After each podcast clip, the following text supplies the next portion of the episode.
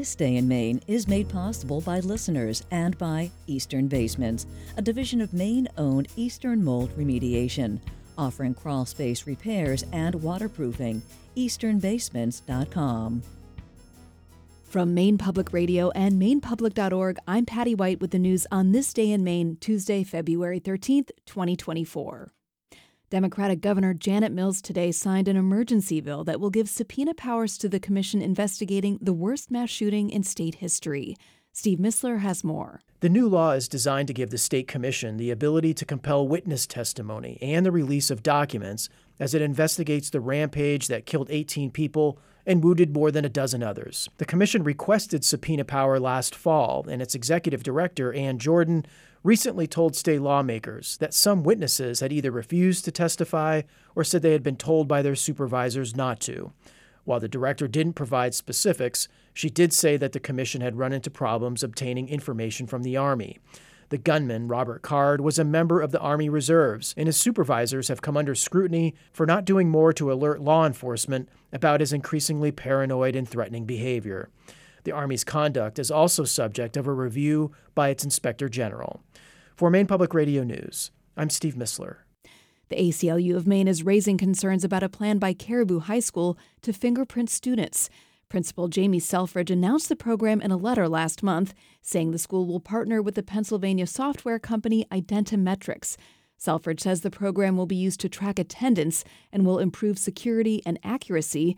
But the ACLU of Maine is concerned about the invasion of students' privacy and the security of the data, says legal director Carol Garvan biometrics are our most sensitive personal information. And once that information is is hacked, we can't get that back. Um, and here we have a situation where it's not just a company tracking biometrics, but it's the biometrics of our children. I mean, we're talking about, you know, ninth grade, 10th graders. The organization has sent a public records request to the district, hoping to get more details on the program and the school's data security measures. Superintendent Jane McCall was not available for comment this afternoon. There's been another raid on a home in central Maine where more than 550 marijuana plants were seized, along with several pounds of harvested marijuana. It happened on Friday when detectives from the Somerset County Sheriff's Office, assisted by other members of law enforcement, executed a search warrant of a home in Mercer where a suspected illegal marijuana cultivation and processing operation was underway. According to a press release, no one was home at the time of the search, but Somerset County Sheriff Dale Lancaster says charges will be brought against the people involved once they can be located.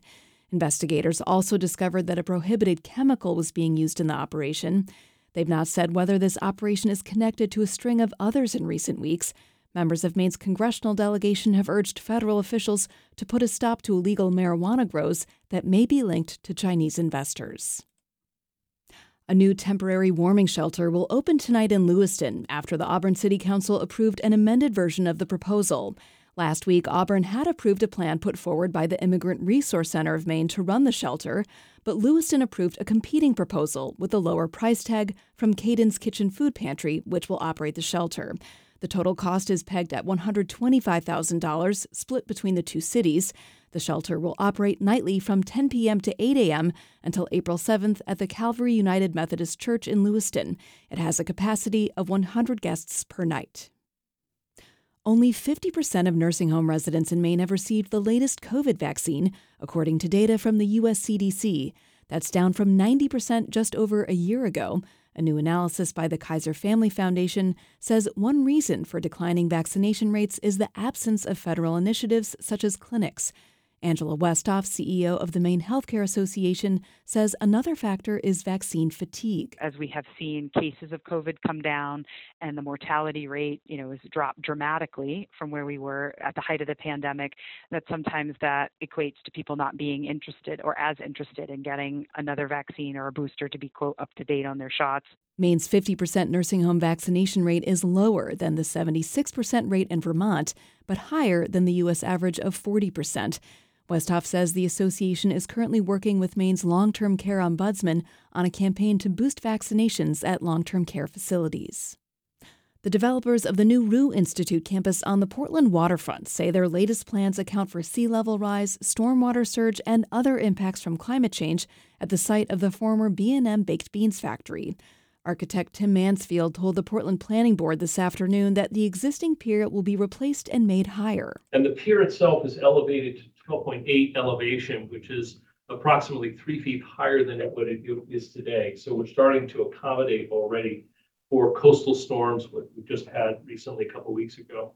The latest plans call for an academic building, a parking garage, and a daycare center that would serve 50 children.